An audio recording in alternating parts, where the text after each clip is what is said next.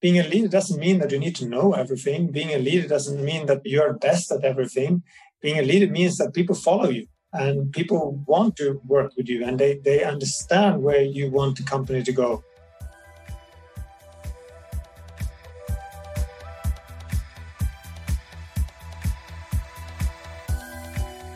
Hey there, and welcome to our final round of our Dismantling Leadership series, which we are co hosting with HHL Graduate School of Management.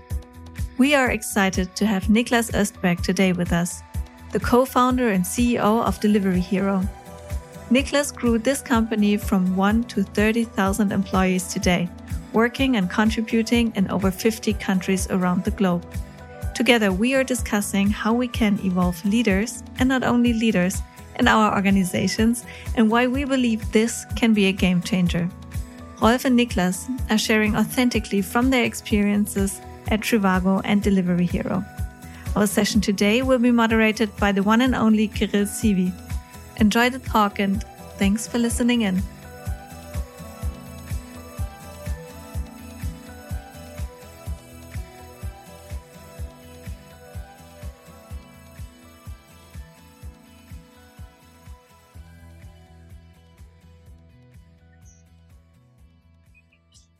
Okay, so ladies and gentlemen, dear students, dear guests, um, today at our um, last session of the very, very um, inspirational uh, talk series, Dismantling Leadership.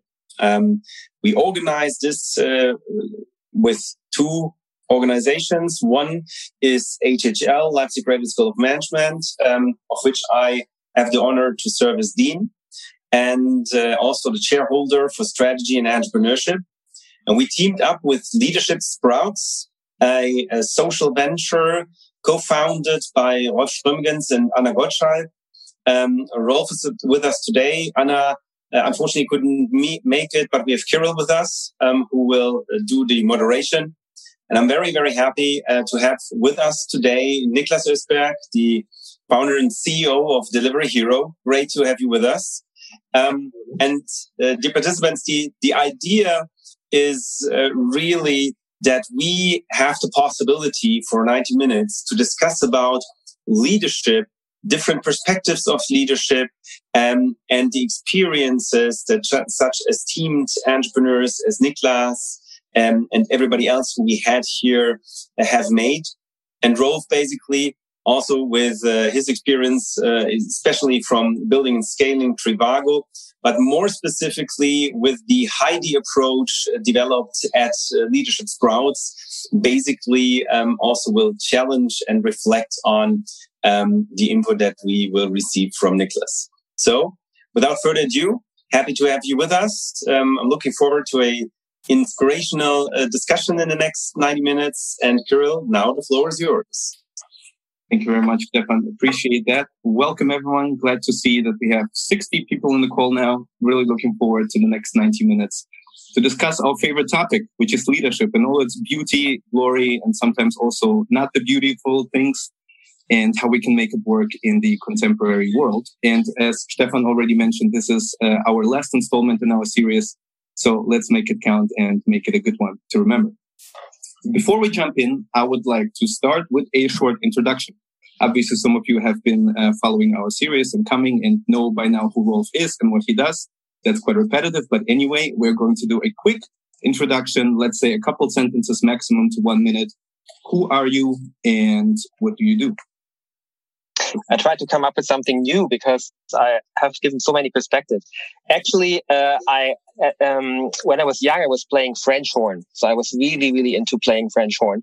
Uh, so I think that that was very important for me. I, I grew up in a restaurant that was very uh, important for me.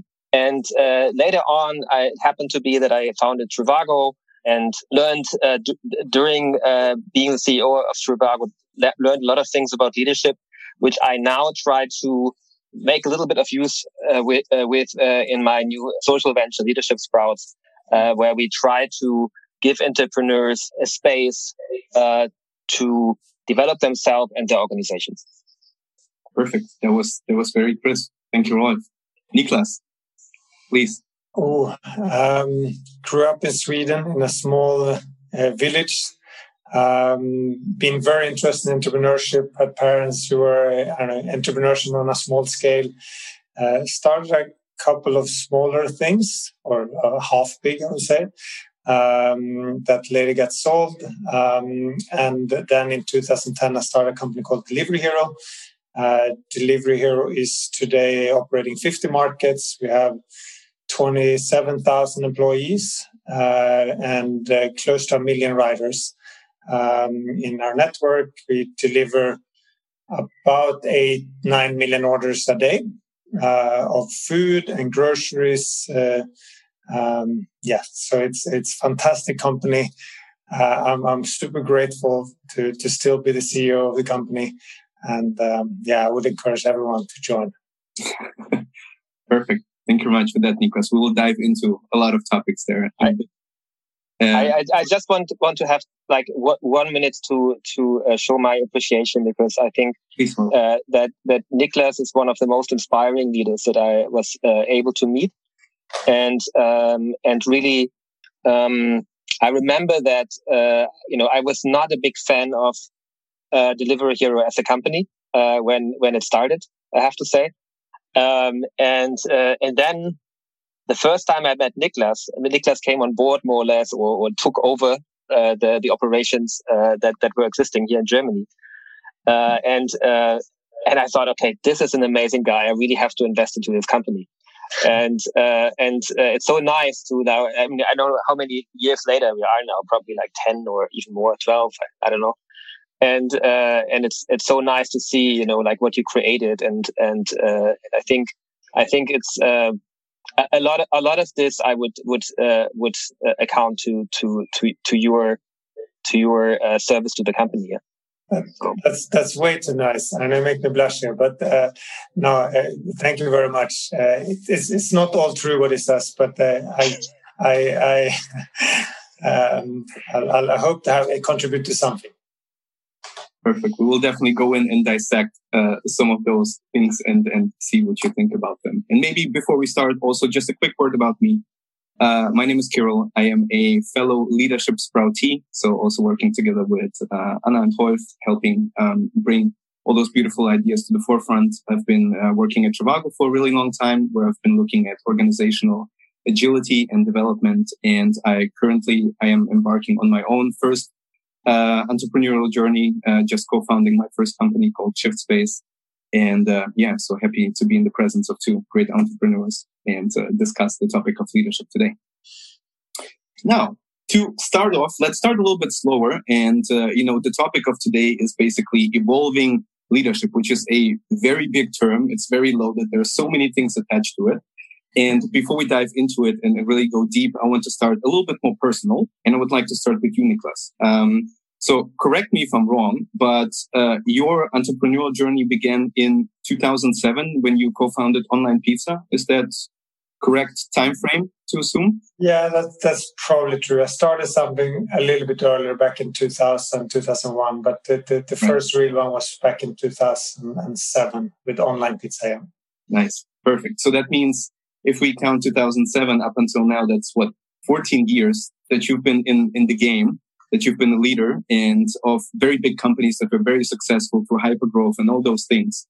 And the first question that I would have for you is, if you look back at that time now, when, when you started in 2007, up until now, how did your leadership philosophy evolve? Like, how did you come into the kind of like being a leader in 2007 and what changed during all those times? Oh, I, I, don't even know if I had a leadership philosophy back in, in 14 years ago. I did a little bit on the go. Uh, I, I, don't even think I, I, led much. I wanted to do everything myself uh, in the beginning, and I, I, I, I, almost trusted no one. Um, I had an, an yeah, I had a very high work capacity. That was my strength, um, but but surely not as, as a leader. Um, then I think over time or at some point I realized it, it really doesn't scale. It, it um, I'm involved in absolute everything, and you start feeling that you become a bottleneck. So you, you every decision takes longer, and and I I think that kind of forced me to evolve myself Uh, I was then also lucky to get some very good people into Delivery Hero, where I felt like it, it changed my life. It, it, it, it truly changed my life. And I felt like, wow, there is someone here who can lead whatever marketing better than I could ever do. And there suddenly comes someone else in another department. And suddenly I got so much time to actually evolve the business and, and evolve my thinking and improve uh, in, in, in so many other ways. And I think I think that the, the, only thing that I had in me, probably from the beginning, even if I said I, I like to do everything myself and I trusted no one, at the same time, I generally have personality trust people. Uh, I, I, I, I believe that people do their best. If you give them the, the, the authority and you give them the responsibility and you give them the trust, they will excel and they will do much better than you, you, you, you would ever think. But I never really had time for that. And I never really, so, so somehow I still ended up doing everything myself or a lot myself. Um, but once I realized that, that I could find people who could complement and who could be better than me in, in all areas, um, I think it came very natural for me to also give out a lot of responsibility, a lot of ownership, and start thinking more about how to build an organization where we can take the most possible decisions by the most possible people and making sure that we scope every area such that everyone feels like they're true owner of their area and they can do what they can take the decision, they can make the mistake, they can evolve, they can improve. Um, and um, I think that's a lot what my current leadership is is based on to to make sure that defining areas, responsibility, organization, and then trust people to do the right thing. And even if I think that people might do the wrong thing, I wouldn't even block them. I would be fine if they they as long as it's not something that you can reverse, so they can reverse afterwards.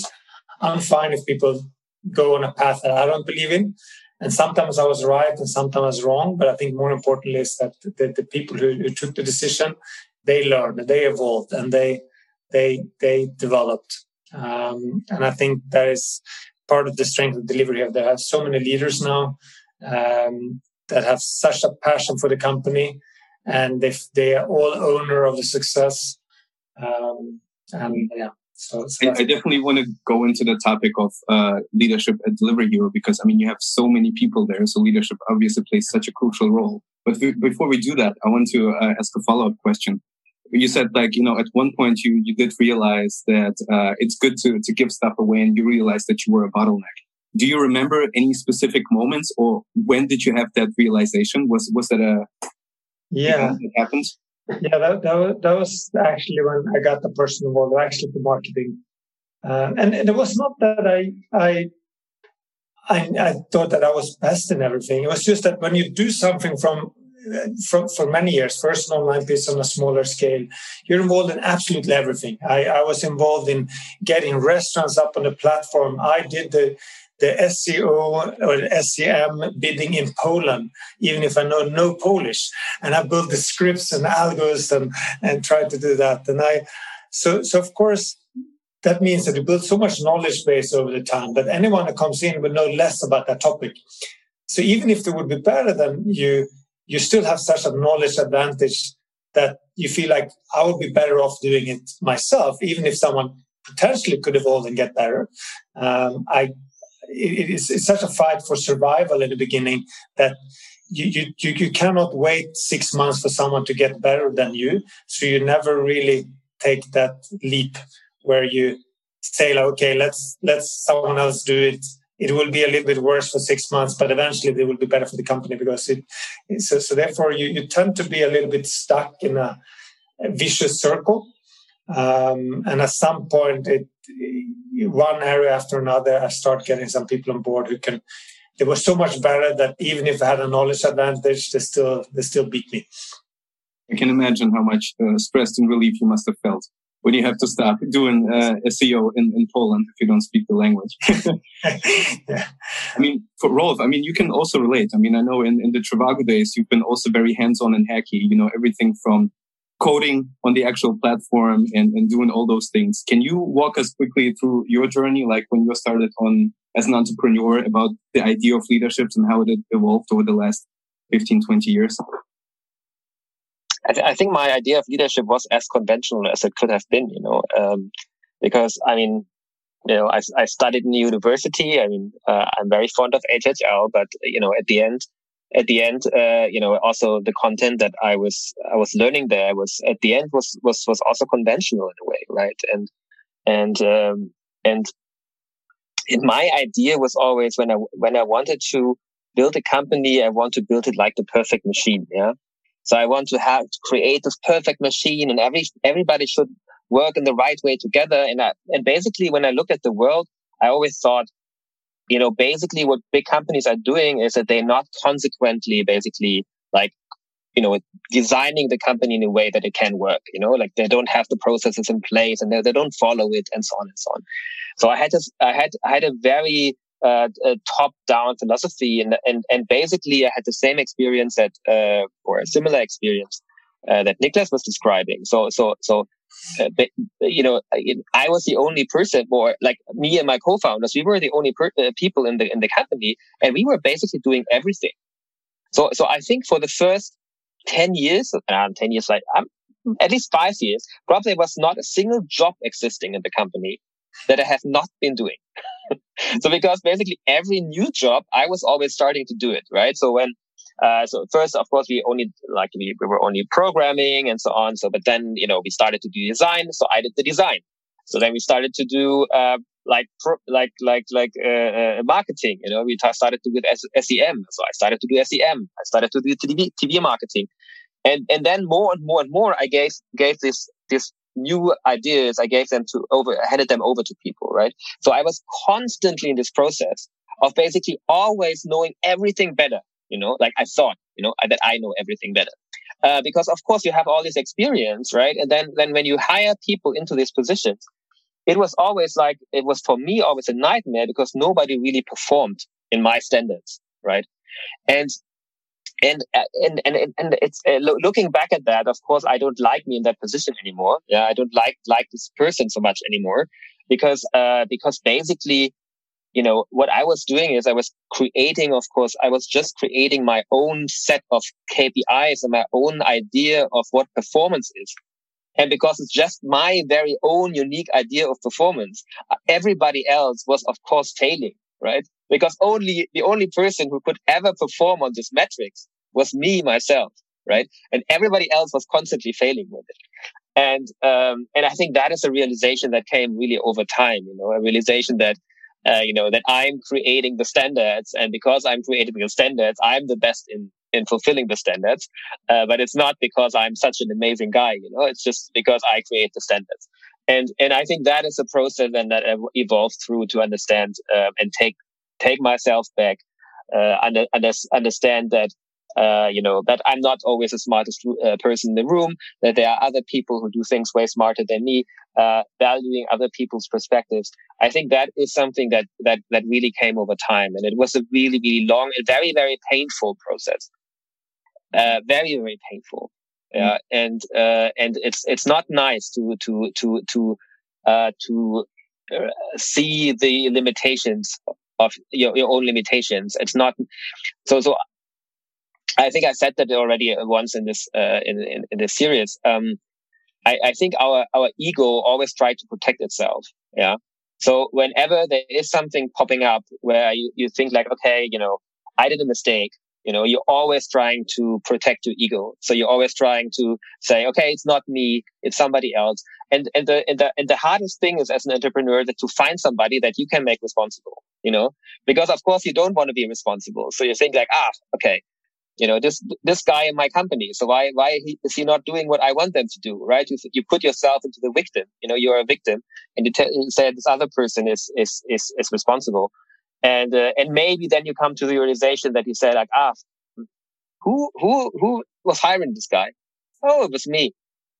Um and then the realization is uh, you know i did a mistake uh, i don't know two years ago when i hired this guy. Yeah. And that's also so easy right? So it's always so easy to really say, oh, you know, this is something that happened two years ago. It has nothing to do with me right now. It's also our ego.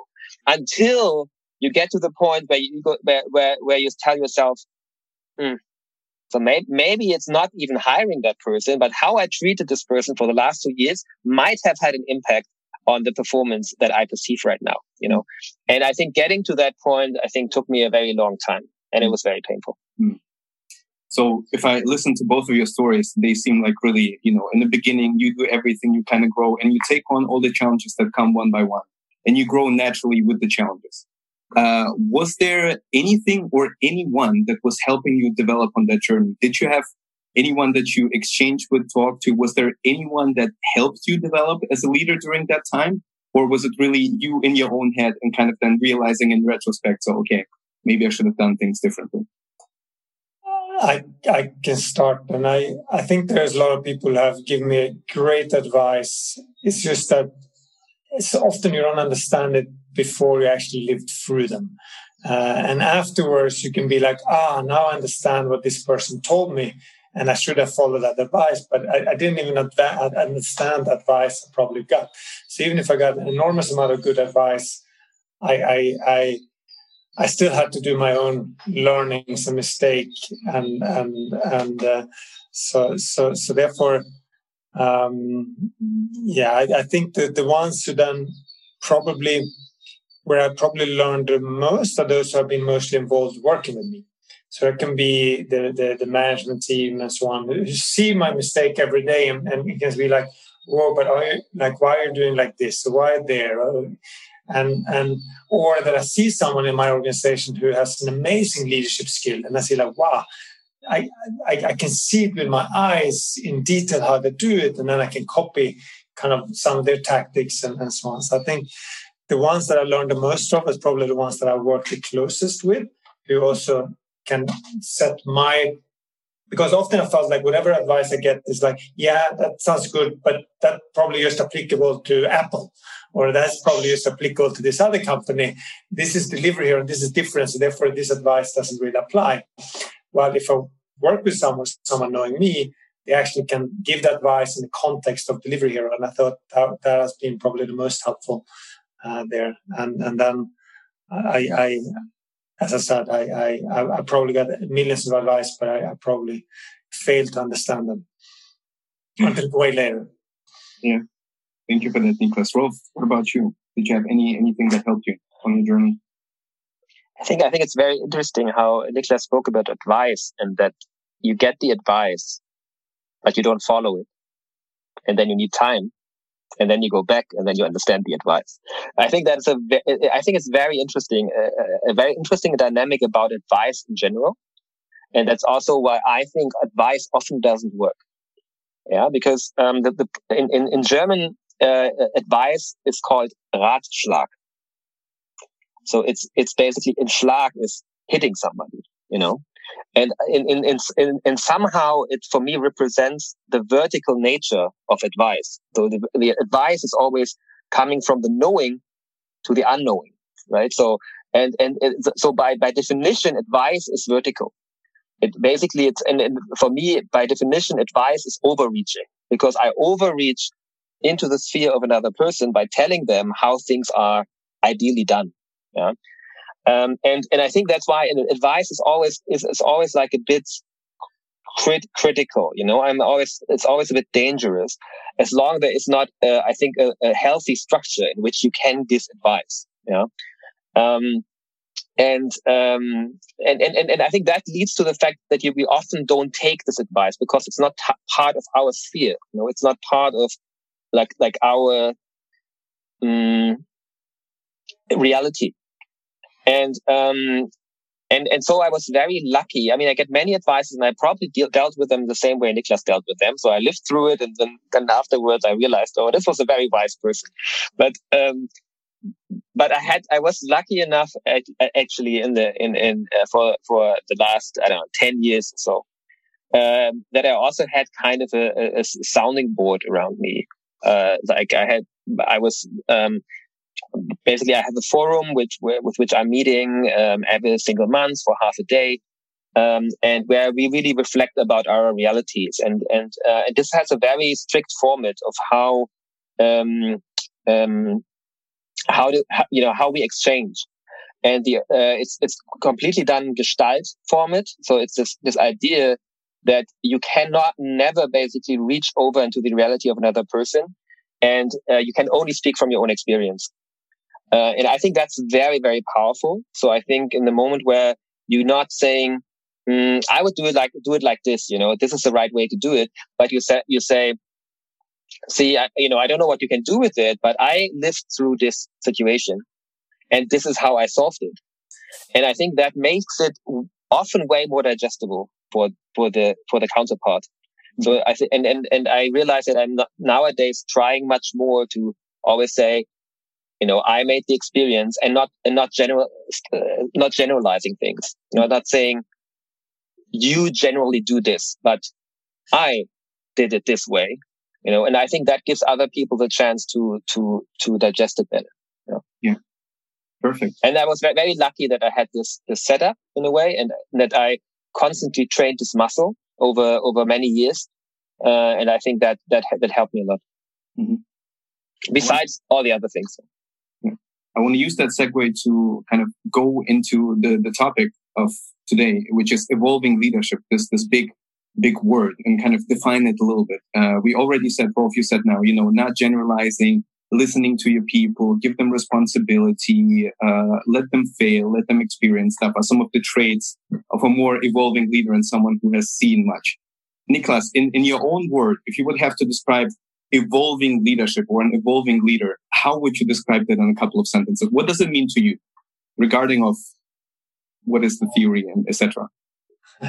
Well, it's, it's, a tough one, but I think generally the most evolved leaders are very they're, they're very aware of their their weaknesses. They're often very aware of their their role and where they can contribute and where not. Yeah, this self awareness and self um, in in a very healthy way. They they of course get the most out of all their people they work with, and that, that's that's the most the focus that they have. And and sometimes it can almost be like the most evolved leaders I work with are the ones that you realize afterwards how important they were for that company or how important they were for you never really felt that they were there but they were, were still always there. They still made it work. They still get the most out of you. Without telling you without uh, what to do um, they just managed to get the team along and make a fantastic team. And and with small fixes here and there and small tweaks here and there um, setting the right scene and the right uh, yeah, so so th- those have been the most evolved leaders I've, I've worked with. Have, have, have had that kind of ability to see where they needed to step in and where they, they, they kind of let let the team and the, the, the organization run. I like how you described that sometimes those leaders are you don't always spot them. So it's kind of like hard to put a KPI on them or like feel or take like traditional methods and identify, oh, this is an evolved leader. So sometimes they fly under the radar. So that's a topic I want to uh, discuss in a little bit. But Rolf, do you have anything to add, or what would be your kind of like short pitch? What is an evolving leader to you? What qualities does he represent or she, and um, what makes a evolving leader? So, so the way of how I look at it is like three levels. Yeah. So I um, I see. Um, so what Niklas says is uh, self awareness definitely super super important. For me, it's extremely important. So so so I think about a company as an information processing machine. So, yeah. So like for me, systems are generally made to process information and the better a system processes information, the, the more successful it is. It's not only true for companies, it's true for countries or I don't know, something like mm, capitalism or whatsoever, right? So basically what I think is that uh, systems that are better in in in in, in processing information are generally more su- surviving longer, more, more successful. And um, and the, the problem that we have as human beings, our ability to process information, is is a lot based on our personal story. And, and that comes with a lot of implication. The first implication is the more we are influenced by our personal story from the past, the more baggage we have, the more we react on impulses, the worse we are in, in, in, in, in processing information, right? Is that understandable? Because you always come with your biases. So, so I think that's why it's so important to create self-awareness, to, to, to, to work on your blind spots constantly. And I, I think there is, is, is a, a, huge way to improve yourself. So, so, so to, to, to work on, on these blind spots and, and get to get a bit more oversight without ever reaching, of course, perfection in any way, right? But but just improving on that. And and for me, uh, that is the, the, the, self self awareness. And the, the, second part that is important for me is the idea of self actualization. So being constantly able to take in new information, adapt yourself, learn, you know, this, this dynamic component of it, right? So really being able to constantly evolve and, and, and, and I think that, that that's so important because our, our environment is so, so extremely fast changing, right? That we are, it's, it's super important that we constantly self, self actualize. So this ability is very important for, for a leader today. And, and that's, for example, why I very much appreciate, for example, if there's a politician or whatsoever who says, that was my opinion two years ago. I changed it. This is my opinion today. So often people say this is weakness. For me, this is strength. Yeah. This is a possible, like having the possibility to really like, like think about things differently is very, very important because otherwise we get always stuck into what, what we did before. And what's also important for me is this idea of, of, of self transcendence to really understand that, that you are just one part of the picture. And there's, there's, and other people have different perceptions of the same situation. And, and these other perceptions are even so as value, valuable as yours. And that's extremely hard. So, so I think getting to that point where you understand that these other perspectives are extremely valuable, that's, that's super, super hard, right? And, but, but I think it's so, so important because again, coming back to information processing, if you go, going back to that theory, right? if you have only a, one perspective, you, you can think, okay, this might be, this might be a square, right? And only when you're looking at it from another perspective, you might see, oh, this is a cylinder. So, so, so a, a problem really uh, you get way closer to a problem when you have different, when you can integrate different perspectives. Yeah. And, and I think this integration is very, very important for a leader, being able to integrate different perspectives. Yeah. I agree a lot. I think the, the meaning making, what you describe, how, how you process the information is such a key for a leader, uh, how you view surrounding. Also like to add just in general, I know we're speaking about leadership, I we all have different skills and we all have our superpowers. I have certain areas where I think I'm, I'm, I'm small areas, but still areas where I feel like here is my, here is, here is my superpower. And other people having other superpowers. And I think that self awareness is, is important because in the end, you need to be also authentic in your leadership. And it's not one leadership that works they're a completely different leader. And you have Elon Musk build some of the biggest company. He's, he's a master problem micromanagement, uh, the way I understand. And have Steve Jobs, who has a superpower when it comes to brand and, and finding good people. And, and then you have other uh, amazing leaders, Richard Branson, who has just built his culture aspects. And, and you have Jeff Bezos with the customer obsession and long term. So they all have extremely different skills and superpowers and and and therefore, I mean, most important is to build a team that kind of um, can that that covers your weaknesses one, but also knowing when you need to step in. In which area can you actually contribute the most, and in which area should you not? And I think, as I said, that there are so many ways to building a great company through leadership, and one kind of have to find your own way as well. What you believe in and what is authentic for you, and be the best out of yourself.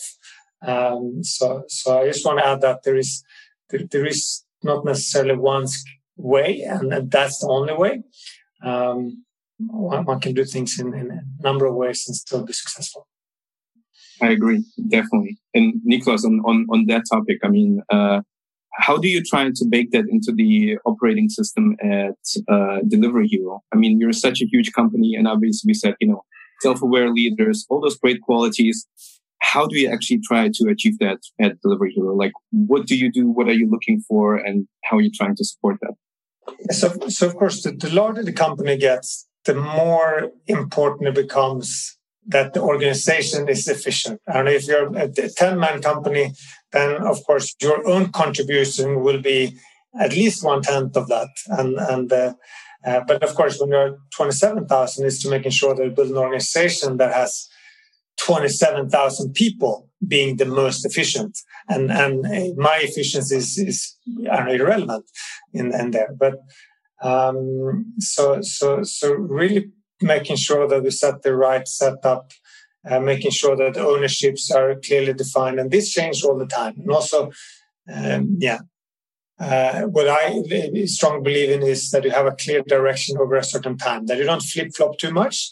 You, you can change opinion. You should change opinion. And, and then it can be clear when you have changed your opinion. But this this moving too fast in one or another direction starts a lot of confusion. So try to keep as much of a straight line as you can. And when you change direction, you, you rather have to smoothly over uh, adopting it. I also think um, there will be certain things that works when you're a small company, but at some point you have to change because because you become a bigger company and organizational structure needs to be, be changed and adopted and, and rebuilt. So constantly evaluate that. But but again, I don't know how you operate. Is this the right way? Uh, challenge it again.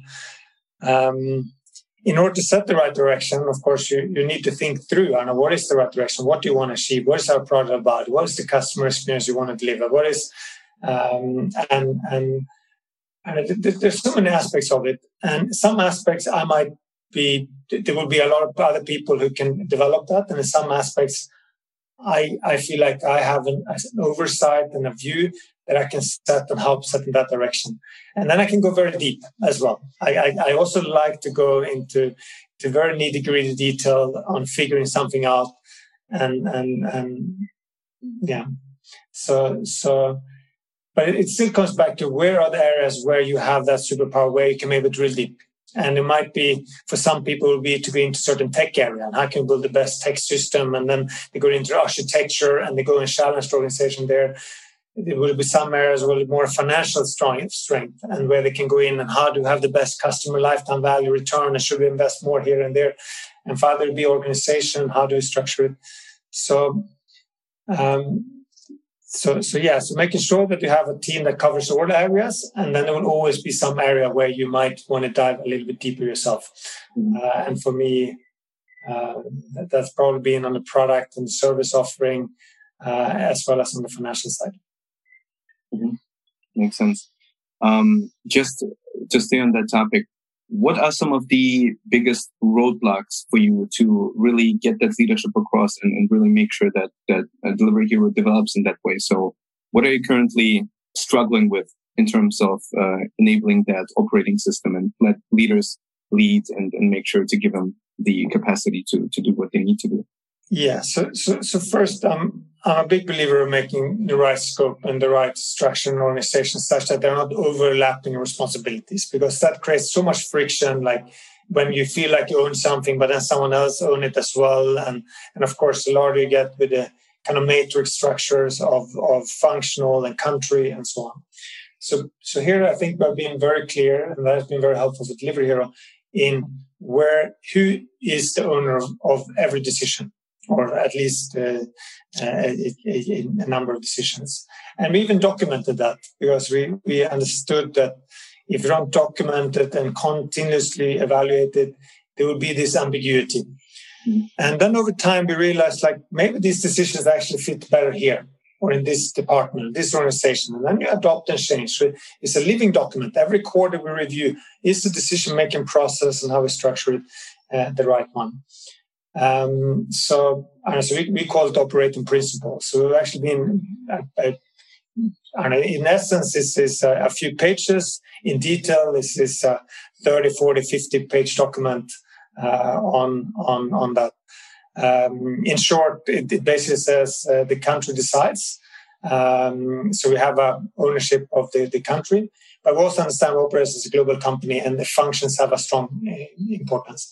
And so we believe in this local autonomy and decisions by country. But then to leverage that strength centrally and cross functional, you say, except topic A, B, C, D, A, F, G, and in this topic, so and so decide. And this service is owner, and the owner of this service will be in this department as well. So there's a very clear detail there uh, on making sure that everyone everyone has a clarity on where they are the owner doesn't mean that you don't support in other areas. And I think that is the other aspect of delivery of building a culture where people really take ownership of the, the outcome together. And it doesn't matter who comes with the, the idea, it doesn't matter who solves it, uh, but as long as it's getting done. So I think this clarity on the one hand, combine this with this ownership mentality where everyone just want to build the best of the company and take all the, the, the politics away. Um, and and building a culture where, where people want to take it forward. Uh, combine that with a clear vision and strategy, of course. Mm-hmm. And I think in order to get that non-politics and ownership mentality, I think that comes straight from the top. Um, whoever is is there by setting example or avoid setting examples where you you you treat people differently because they are your buddies or the, that you you you you you have certain bias in your decision making or how you take in feedback who you listen to who you don't listen to how you write your emails how you communicate how you appreciate people for their work how you set the, the equity systems and, and so on that is not based on one person but actually a, a more unbiased structure so that that the one who's the loudest is going to get the highest pay and the one who actually came showing the solution is going to be the one who's going to be the hero.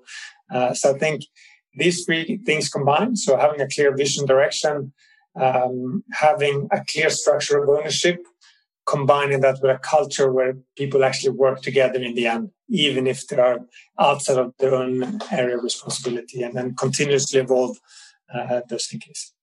Mm-hmm. Yeah, I mean, with with such a big company, you know, and, such a complex structure, different markets, countries, so many leaders. I mean, this is kind of like a best case scenario, right? So this is how we want things to be, but sometimes it, it never works 100% as intended. Have you noticed like what happens when leaders don't show those uh, competencies and don't live up to these standards? How does it manifest on you know, the way, you know, delivery hero is, is working? And yeah. I think, I think I've, I've, I've I've learned over the years, and, and I think one learning I've done is that I I'm generally want to be a nice guy.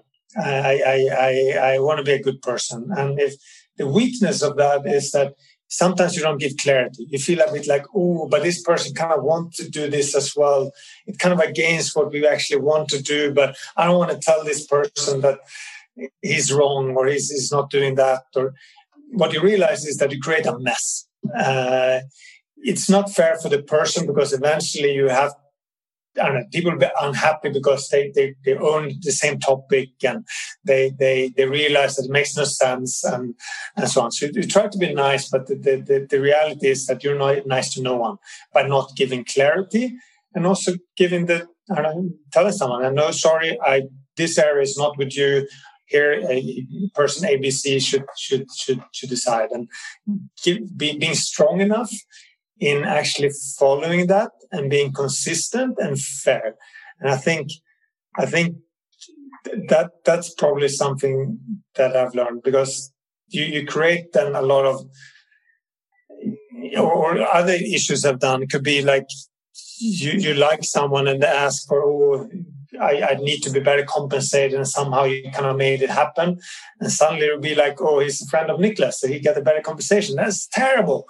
Uh, that, that can never happen in an organization because that creates envy and unfairness and all of that. So you, all of all of those kind of trying to be nice ends up usually in in, in politics and and unhappiness and unfairness. Uh, so therefore you have to be clear and you have to also take yourself out of any of those most critical topics uh, to, to make it an equitable system where people are compensated fairly, where ownership is fair, where you don't make uh, exceptions for, for people, but, but really know, give the hard message if there has to be a hard message. If you want an area of responsibility that is owned by one person, you move it to another person.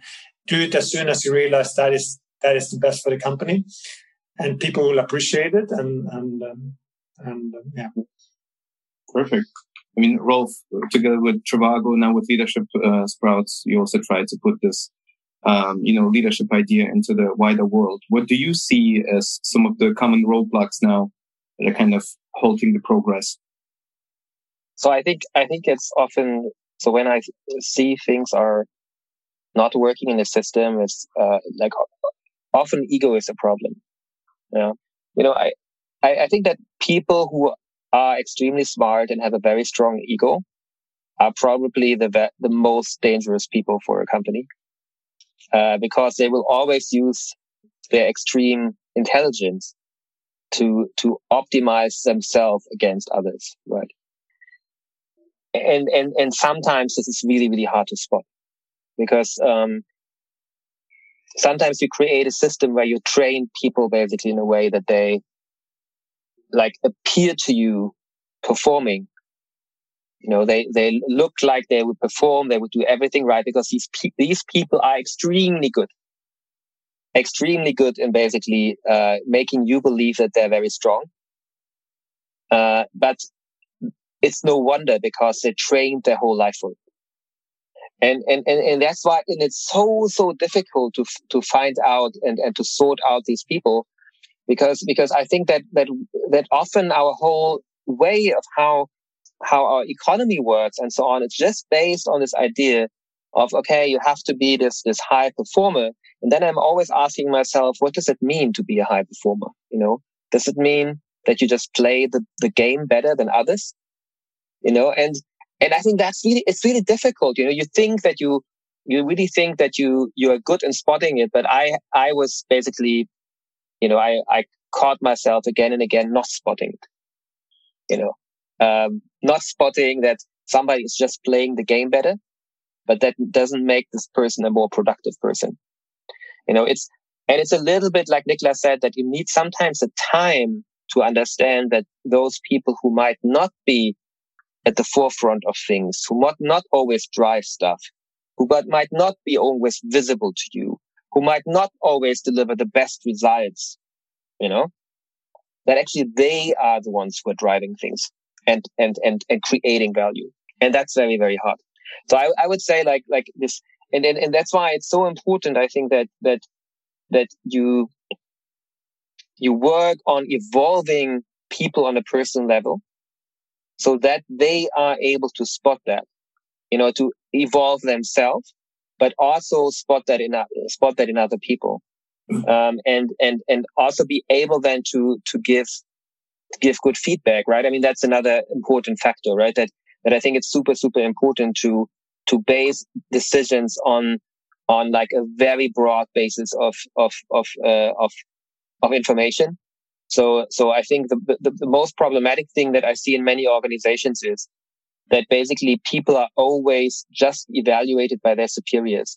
So they're completely depending on what the superior says. And because of that, they're they're always there. That their their their primary goal is to make that superior think that that that that they are amazingly productive, mm-hmm. and that's co- comparatively easy to do.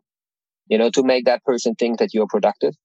Um, it's way harder to to make everybody around you think that you're productive. So mm-hmm. so I think I think it's very important to to base decisions on on a broader basis. So I think things that we, you know, for example, did at Trivago, these, um, these meetings where we came together to evaluate people. Um, uh, also the 360 where we, where we, where we like based things on, on, on, on data on, on a lot of different perceptions of a person.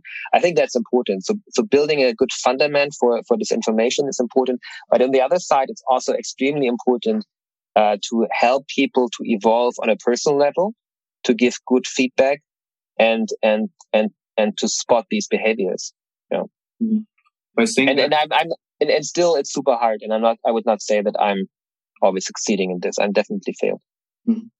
I mean, we're saying that, you know, leaders should have those qualities and they need to manage the system. But question for both of you, how necessary is it to really elevate the whole organization?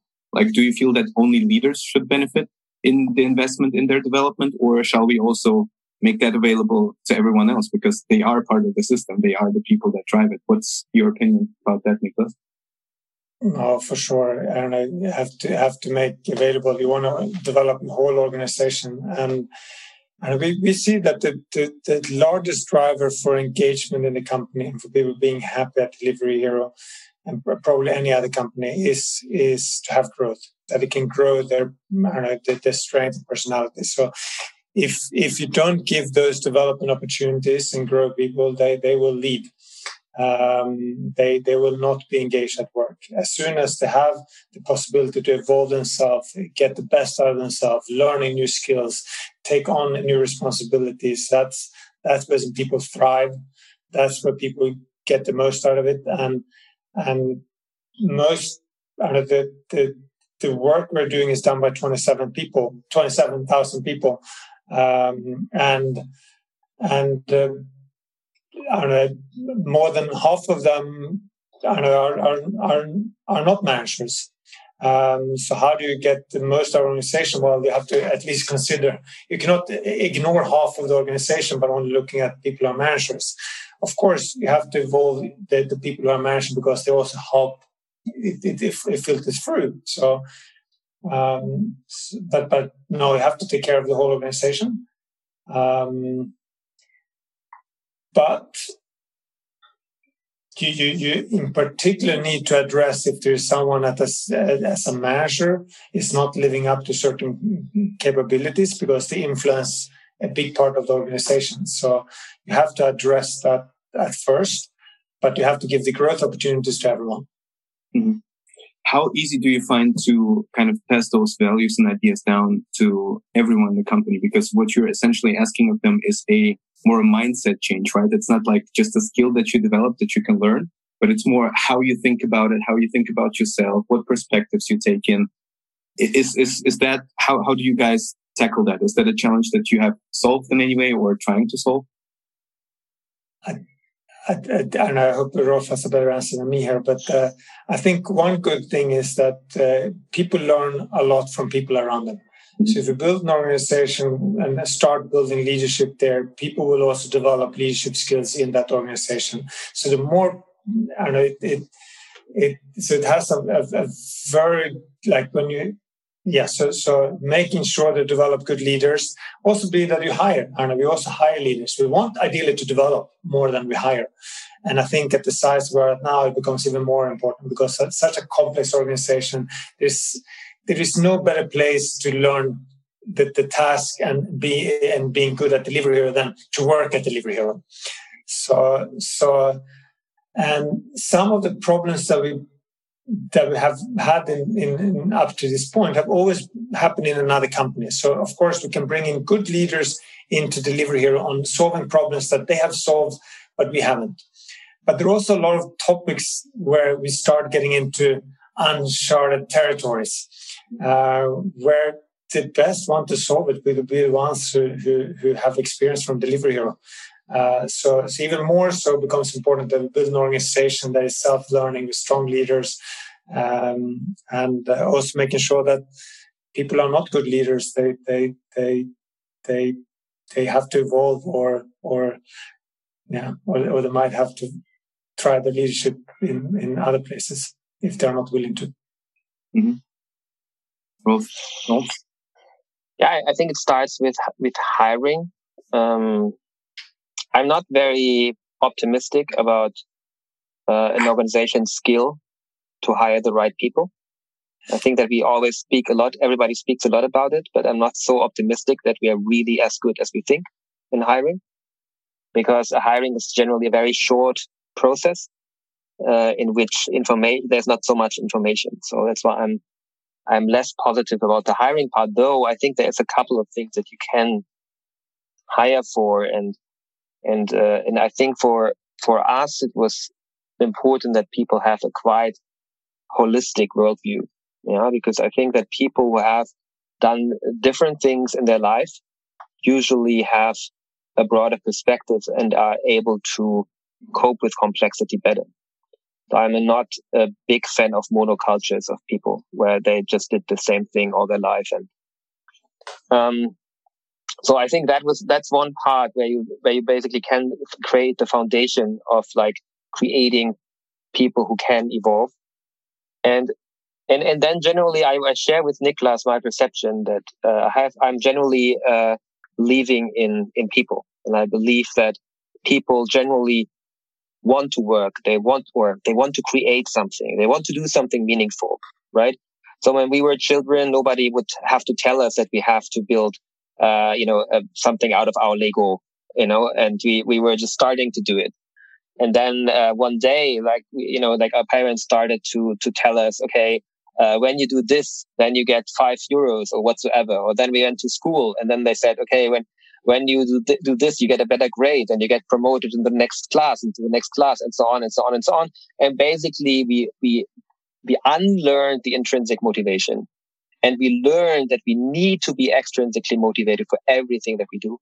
And I think that going now into the technology world, that is definitely accelerating this process. Yeah. When we, we need a like, you know, we don't need like, we, we want to have like a visible, uh, uh, uh, sign that somebody likes us, right? So we want to have a like, we want to have, we want to be directly rewarded and so on and so on. I think it's, it's, it's, it's very dangerous because I think for the most important things in life, you don't get a direct reward. Um, and and that's why I think I think we we really have to rethink that and, and take this take this away from the extrinsic motivation and, and try to start to motivate people intrinsically and and and and they have to want it they have to want to create value and i think that because we are just not able to do it differently the world is just too complex to create a perfectly intrinsic extrinsic motivation you know, it, it's too complex. Yeah, the world is way too complex to do that. There's way, way too many dependencies. Even if you structure a company in the perfect way, there's way too many dependencies. At the end, you know, I think it's, it sounds always a little bit like giving up, you know, but it's not giving up, you know, but at the, but at the end, it's just a realization that you need this intrinsic motivation. You need this person to really want what they do. And, uh, and everything that gets you there closer to that mindset, I think is, is, is super important. Yeah, I think and that is one reason why delivery, for example, we we are very we are not very much for for bonuses. Um, we we more or less don't have bonuses in our company. We have equity, uh, so people get Delivery Hero stock, and so that they share in the combined success and, and so on. Because, we, but but this I did this, now I deserve something. Now I should have a bonus. And I did more than this person. Why is his bonus more than mine? So therefore, we more or less said, like, let's no bonuses. Uh, it just drives the wrong mindset. It drives individual behavior um, rather than team effort and, and uh, doing this intrinsic. You do it for for for the good of the the, the, the team and, and, and all. So. I agree.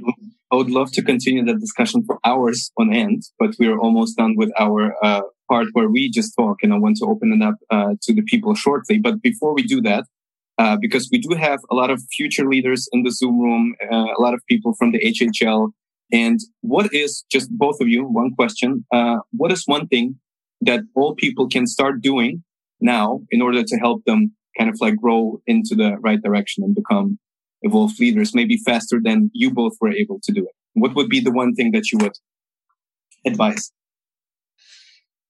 I think um, one one thing that I've learned that helped me a lot, and and that might be an advice that sounds very basic and and still not understandable, and that's just trying to be authentic in who you are, trying to be yourself. Uh, I often felt in in especially in the early days that I, I, I, I, came from managing a couple of people to suddenly having hundreds of people, and I felt like, whoa, I, I, I now have to be a much better leader than I am, and I have to behave like a better leader than I am, or maybe I have to uh, do things that that I think leaders should be doing, uh, and talk the way I think leaders should be talking, and, and so on. So I, I try to, to at some point be someone and it's, it's not that I went on, on, on, and it's uh, probably people might not have noticed, but I tried to be someone I, I probably wasn't 100%. Uh, I might have felt like I cannot admit that I don't know what this means or what, what uh, how, how to understand this. So I don't understand it. I'm, i might not even ask why, how does it work and help me here. And I don't get it. And advice and feedback, I, I probably felt like I need to know this. I'm the I'm I'm the boss here. I, I need to be be the best. Um, and and I think people people realize people see it when you're authentic and when you're not, uh, and when you you're as yourself. And I think at some point I was came to realization, I'd be like, okay, I am who I am. I have my weaknesses, I have my strength. I, I, I, just, I am who I am. And if that is not enough, it's not enough. And I think that was the time when I really think I elevated my leadership, where suddenly people be like, I know, they, they, identified more with me. They they they like to work more with me. They they they wanted they they, they, they, they probably start and getting closer to me because they, they they knew me suddenly in a different degree because my openness, my uh, so so it, I, I, felt like the organization suddenly came behind me in a different different way. Mm-hmm. They they they so so it was it was a fantastic feeling that that suddenly I was myself and everyone saw that that was a better better me than mm-hmm. than being a, a, a kind of copy of what I think a, a boss should be doing. So authenticity and humility, some of the things that I hear from that. Yeah, I, I, and, and I realized it's not harder than that. And I be, being a leader doesn't mean that you need to know everything. Being a leader doesn't mean that you you you're best at everything. Being a leader means that people follow you, and people want to to work with you, and they they understand where you want the company to go, um, and uh, and um, everything else that that would be covered by other people who are better at it. So it, it doesn't really matter. So um, yeah, it's good advice. Thank you for that, Rolf. Your one piece of advice. What's yeah, it so beautiful. So uh, thank thank you for saying that like this because I um, it could could be an advice that I could, have given, but I would never have been able to formulate it the same beautiful way. So, so thanks for that. Um,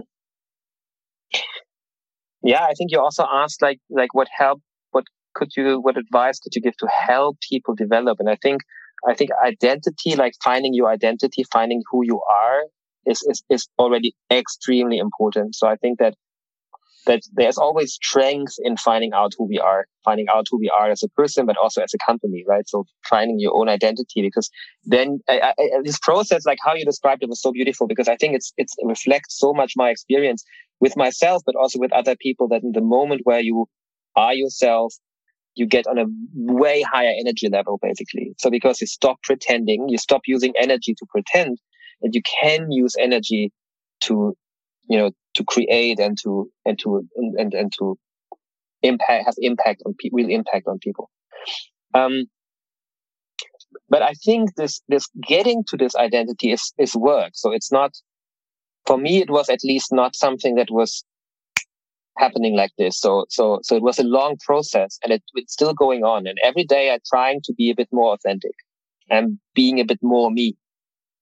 And uh, and i think this I think that's an important process. And I, what I see with young entrepreneurs often, they don't give themselves the time for this process. They don't give themselves the slack for this process, right? So, for example, when you, when you, when you go into meditation, basically one thing that you want to reach is you want to, to, to create a little bit distance between you and yourself, right? So you want to have this little slack in between, you know, and I think, I think it's, I think it's super important to, for yourself to give yourself this room, um, to, in, in which you can develop. Yeah. So why did you call your company Shift Space, Kirill? Exactly because of that reason, bro. because we're trying to, to do just that, to bring self-awareness, uh, to people and really teach on how you can, you know, understand who you are and change your relationship with yourself and then build on top of that, like with perspective shifting, how to handle complexity. So yeah. So you need the space to to shift. You know, you need the space need to develop. 100%. And and I think I think it's it's one of the most important things I learned to learn to give myself the space. That's a beautiful way to wrap this up. Thank you, Niklas. Thank you, Rolf. It was a wonderful discussion, and I would like to give it to Stefan and open up for Q and A and see what the people want to ask us. Thank you very much. Um, so there are a couple of questions that popped up in the room, and actually some of them you have already answered in the past hour. But I would like to invite uh, the first person who asked the questions, Fidolinger, up on stage uh, because I, I, think it was three questions that you had in total. Some of them might already be answered, but uh, if I understood, there's one part that is unanswered yet. Oh, thank you, Stefan. Uh, yeah, it was really inspiring. That's why the uh, questions came up. Um, and I want to ask Niklas about your leadership culture at Delivery Hero. Do you have some common joint uh, you work on? Yes, we do. So we, we try to define what do we think are kind of the leadership principles that, that we uh, live by and what, what makes a good leader. Um, those would be, be phrases like uh, be yourself, uh, bring yourself at work. Uh, uh, there would be like empower trust. Um, there would be a lot of those things that I discussed earlier today. So, so, so generally, um, certain traits that we believe in. Um, uh, so we so we do have those, and we also try to really live by them. Uh, it's fairly recently that we added it. So in the beginning, we only worked with values and have those as kind of how we want to be, and and and, and those were be uh, solution driven, aim higher, and be a hero because you care. But we realized that that there are more to leadership. There are more principles than that. Uh, so, so we have implemented them re- fairly recently, uh, probably later than we should have. Um, and we try to make sure that we actually live by them also in the sense that when we evaluate our leaders, when we have our 360 and feedback discussion and and that also impacts and we have performance uh, management in the company as well we actually measure it based on those traits that we, we think are the right tra- traits. And um, and and yeah, so, so it's a lot around those on uh, team by sorry, uh, teamwork and, and and being yourself, let other be themselves, uh, and so on. So I think it's very important. Thanks for sharing. Thanks. Thank you very much, uh, Sophie. Vero, you posted a couple of questions. Please come up on stage. Yeah, sure. I, um, I'm gonna I'm gonna start with the last one, I guess. Um, you mentioned like uh, being yourself, but what if if truly being yourself implies embracing things that are perceived by society as bad traits, like for example being too emotional or too shy, an introvert, insecure, things like that. How do you deal with that? So I didn't hear what the question was for all for, for myself. Or for both?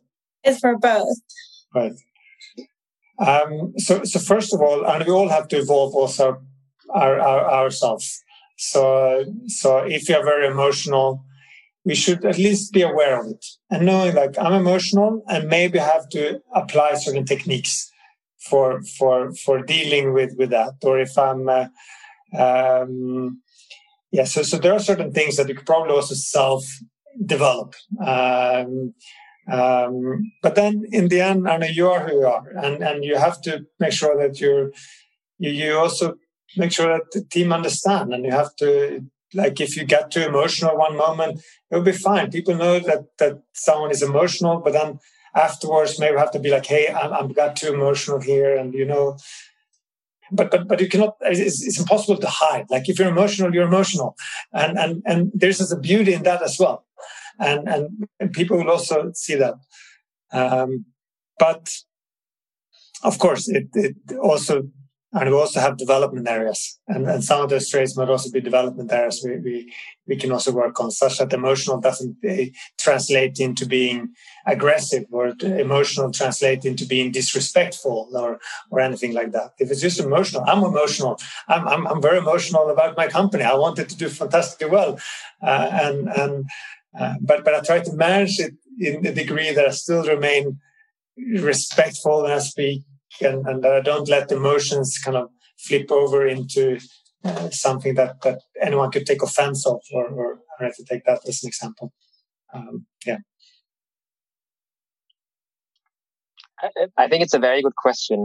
It's something that, uh, especially when you when we spoke about our values, right, we were always say, we, had also authenticity as one of our core values at Trivago.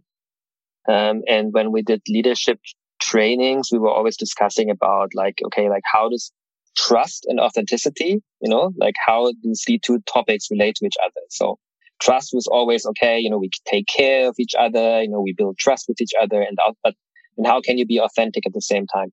And I'm, I generally think there's no problem of ambiguity. So you can have these two values and, and you have to have to be able to handle ambiguity.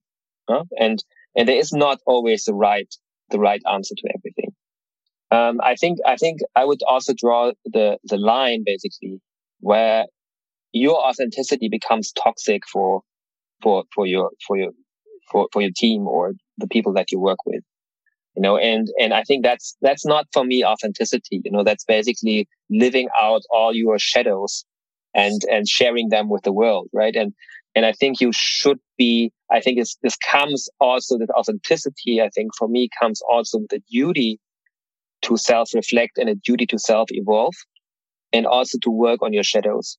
Yeah. And, and I think that there are authentic people who can be extremely toxic for, for, for, for, for their environment. And, and that's super dangerous. And, and, and then it comes, we have, we have to work on that. You know, we can, cannot let this maintain and, in there because, because that will affect other people. It will make other people leave. It will make, have other people might have a hard time with it. Right. So, so all for authenticity, but, but, you know, you know, authenticity in extreme, in extreme form and something that I also have to learn can be narcissistic. Yeah. Um, and, and I think that's very interesting because you always think, ah, authentic, authentic, you know, that cannot be narcissistic. But I think if you live it out in a very, very extreme form, I can, it can be narcissistic. And I, I think that's, that's, you know, where it, where it turns around. Thank you, Vero. Um, we have Jonas and Shivani who were asking questions about leadership and growth. So uh, bring you up on stage, Jonas first, and Shivani uh, also. Please, Jonas, pose your question. Yeah, thank you very much that uh, uh, for also for the very interesting talk tonight. So I have a question regarding um, growth and culture. So when you think back to the time where you were expanding like really rapidly, uh, you were expanding internationally, would you say that there was something like challenging challenges regarding your organizational culture based on intercultural differences because you were um, going to so much different countries. You have maybe subsidiaries there and so on, and also um, like intercultural teams. So would you like, would you say you had some challenges there and how did you especially solve them as leaders? Yeah. So, so we definitely had some growth challenges, especially year three, four, five, something like that. Uh, we, we grew so fast and and and and also not having good enough leaders uh, and myself to blame um, for for that. And and uh, so so so yes.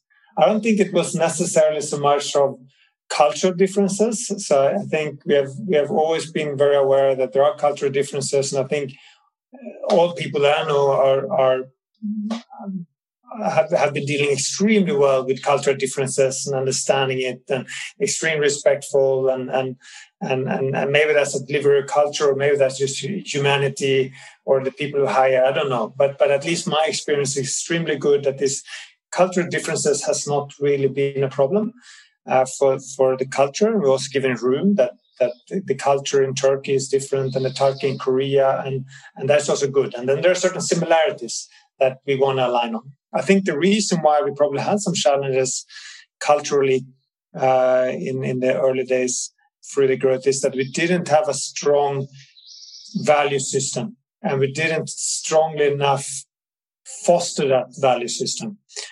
And the other is that we didn't have a we didn't have a strong uh, people operation system either.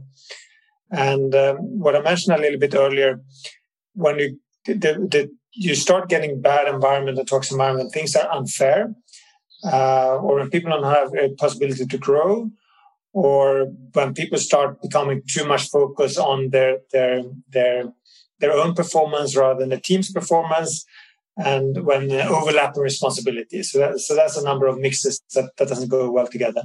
And I think that's that's what we had. We didn't have clarity on ownership. We had compensation was too much driven from the top uh, from from management rather than through uh, uh, people operations who really work through biases and making sure that there is fairness in the organization making sure that one department is not running one system, another department is another system.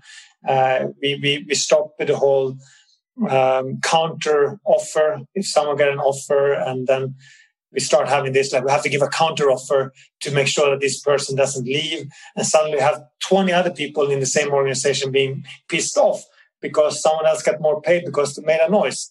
Uh, so, so when we started to get that in place, and, and that starts a lot with the people operation, having stronger people operations to help us bring the values out, making sure that compensation structures, making sure the feedback processes are there, making sure that we live by other values. That's that's when we got it back on track, and and uh, it it it uh, yeah it, it, it it's really done miracles for, for us. I don't know that the organization is truly different today versus uh, five years ago. Uh, we really struggled, and, and mainly because I I, I I, I, I didn't pay enough attention to it, uh, but not so much for the cultural differences. Um, yeah, I, I, think we were very lucky that uh, we we had we had this in place, and I, I would agree to um, what Niklas said that uh, I think I think this helps a lot. I think uh, you get to a point where you cannot, or in my opinion, you cannot cover everything by processes anymore.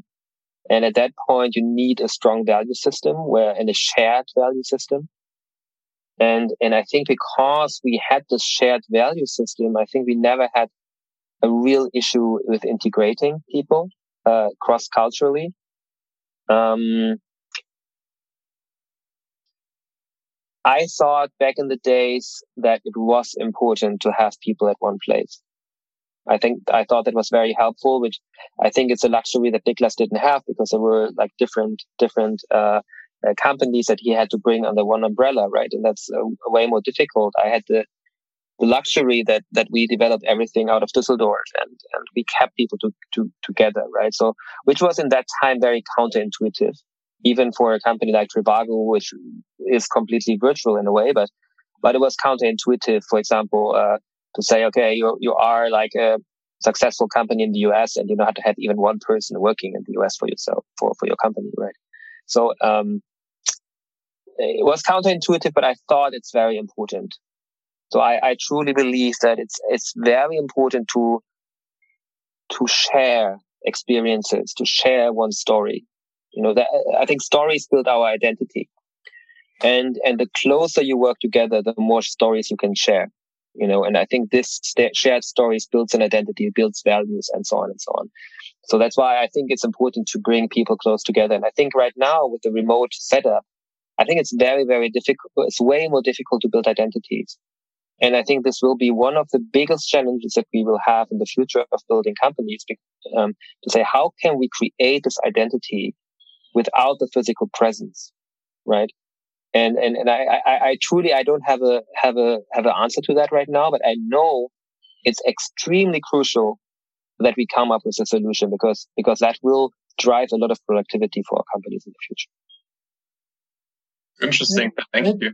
Maybe adding a little bit on the whole value topic, I know you also spoke about Rolf. It's it's is something that I, I, it took me a long time to understand. And we had values on day one, and we were very early to have values. It's just I didn't really know, I know what what what what it is.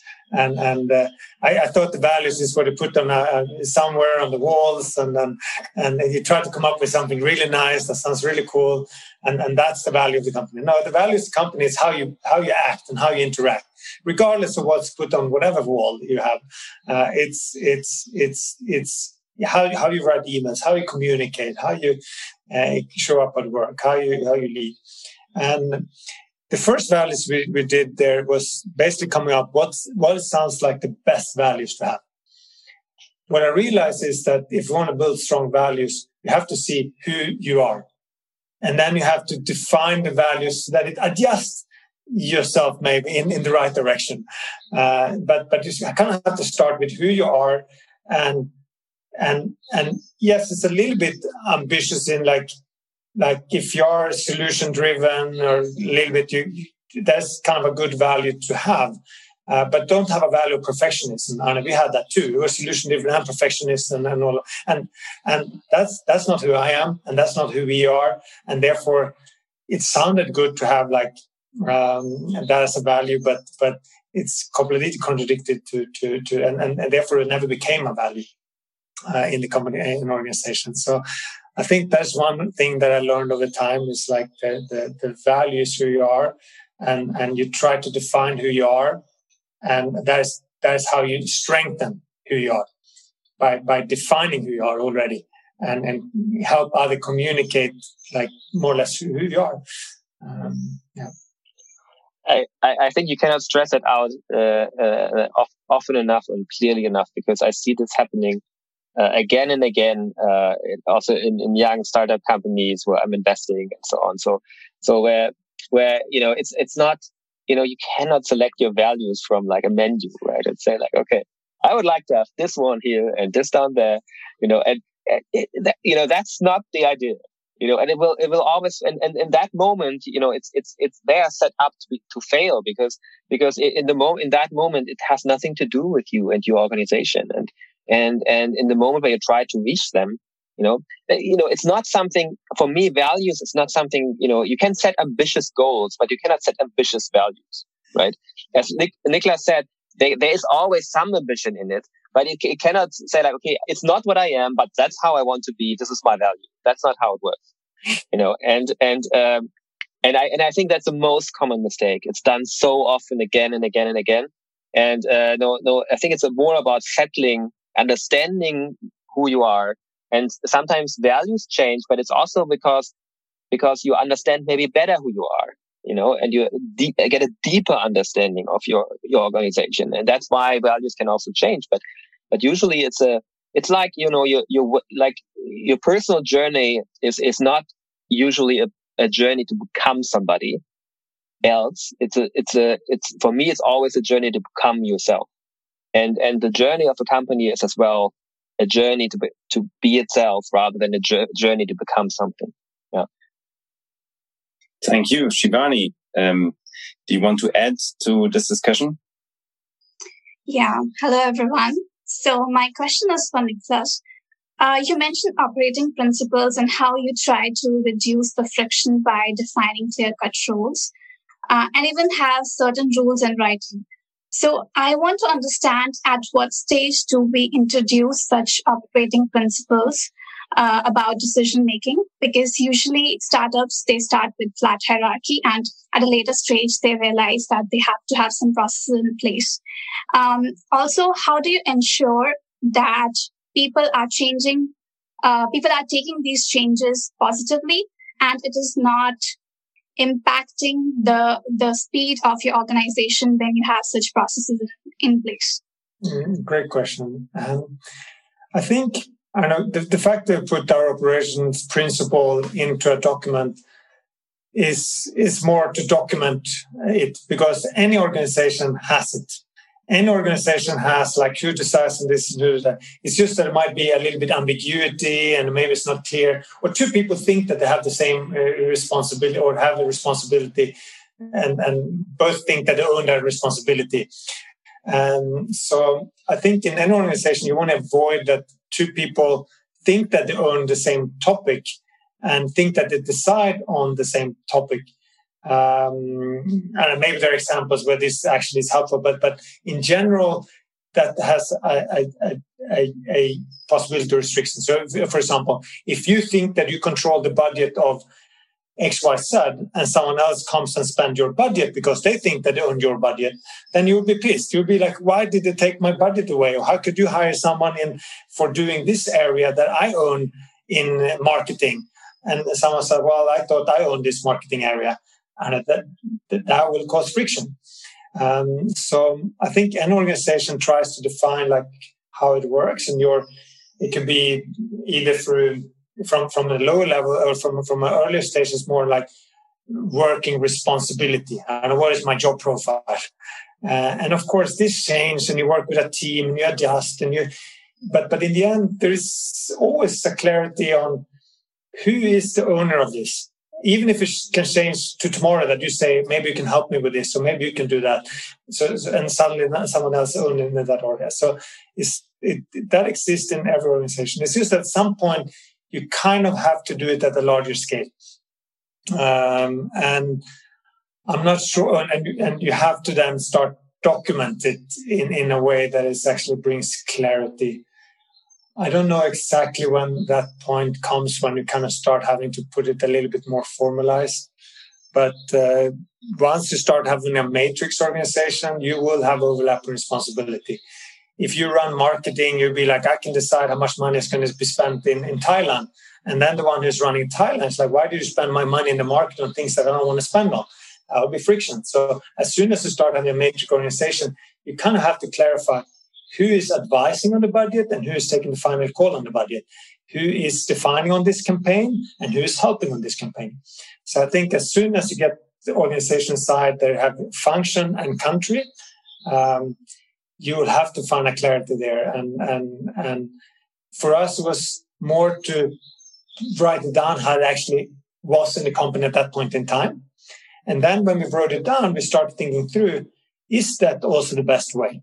And and then everyone would pitching in and say like actually this would help me a lot if i actually had more saying in this. And some others will say well no i have to decide on this. And then you have as you work it through and put it on paper you, you start thinking and you start evolving and you start is this the optimal and structure? And then over time every quarter as i said we realize that things maybe have to be adopted and changed. And over the years those changes happen but no one really reflects on it because they're always so small. If you do it regularly, there's always just small changes that it doesn't really disrupt the organization.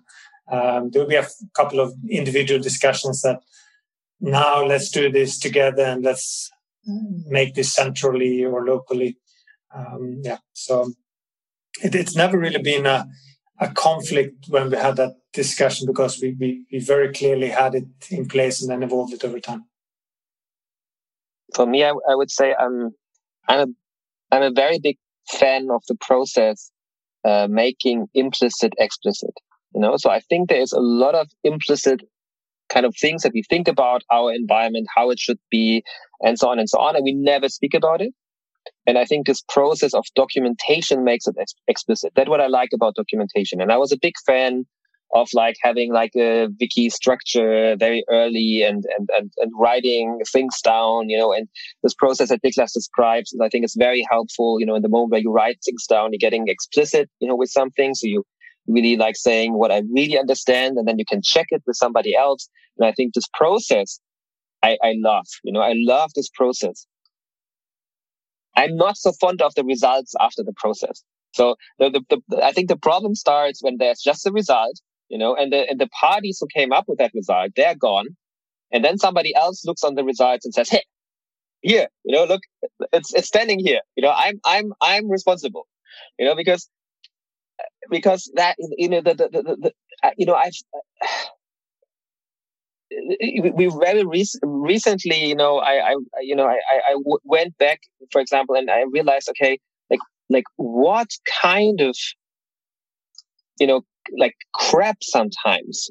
You know, we, we wrote into our own documentation, you know, and then how it made, because it was written down, it maintained there over generations, you know, and I, of course, I was never reading all that stuff, right? It was just like, you know, often was like, okay, Rolf said, or, you know, or whatever, but, but, but, but I was never reading it. It was, it, it, it, it became its own kind of thing. And people were just always saying, see, it's, it's here. It's in the doc. You know, it says it. That has to be right. You know, and I think that's very dangerous. Yeah. So I think it's very dangerous as people stop thinking. Yeah. And they, and they just follow the rules, you know, and, and, and I, I think it's a very, very dangerous process. So, so, so, so I, I, I don't know how to cope with it. How, how I, I know it's a kind of an ambiguity on the one hand, loving the process, but hating the result somehow. But, uh, but there is there is definitely an issue with uh, legacy legacy rules. Yeah. Yeah, and I think you know, 100% agree. It's, it's, it's also the same if you look at shareholders agreement. You spend so much time building shareholders agreement or any other agreement that there. How often do people look into that shareholders agreement. It's only when it's a dispute, really. Um, and, and there will be five years. No one, and you spend months on that shareholders agreement, and then no one looks at it for five years. And, and um, so, so and hopefully never used. But um, the, the process when we went through it was probably helpful. Like, how do we work together? And you, you develop certain understanding with your investors and then and so on. But I, I agree with, with, with Rolf. It's like the outcome is secondary. The process is probably more important than, than the outcome. But I think the best way of making sure that you also don't have those legacy rules is also that you evaluate how we operate. And that's why every quarter we look at that. Is that really how we want to operate? Does that make sense? Is it something that if someone just highlight it says here in the document and we realize that makes no sense then, well then we are going to change it um, uh, very fast uh, so so it's, it's also continue to having that discussion and making that explicit in clarity but also making sure that it doesn't become this it, it says here that I'm I'm responsible uh, now from from especially some legacy uh, decisions and and these things change like every quarter and things how we operate and how we do things so it, it uh, yeah. Thanks so much for all the insights. Ladies and gentlemen, um, it's been very inspirational. And uh, I think this is the session where we have more questions than in any other session that we had so far. And unfortunately, our time is up for today. So uh, please excuse uh, to all of the participants whose questions we can't not bring into um, the discussion. However, I believe uh, these past uh, 93 minutes have been both in, uh, in intellectual, but also for me personally, emotional information overload. So um, I'm really going uh, to have to digest on all uh, we have been hearing here.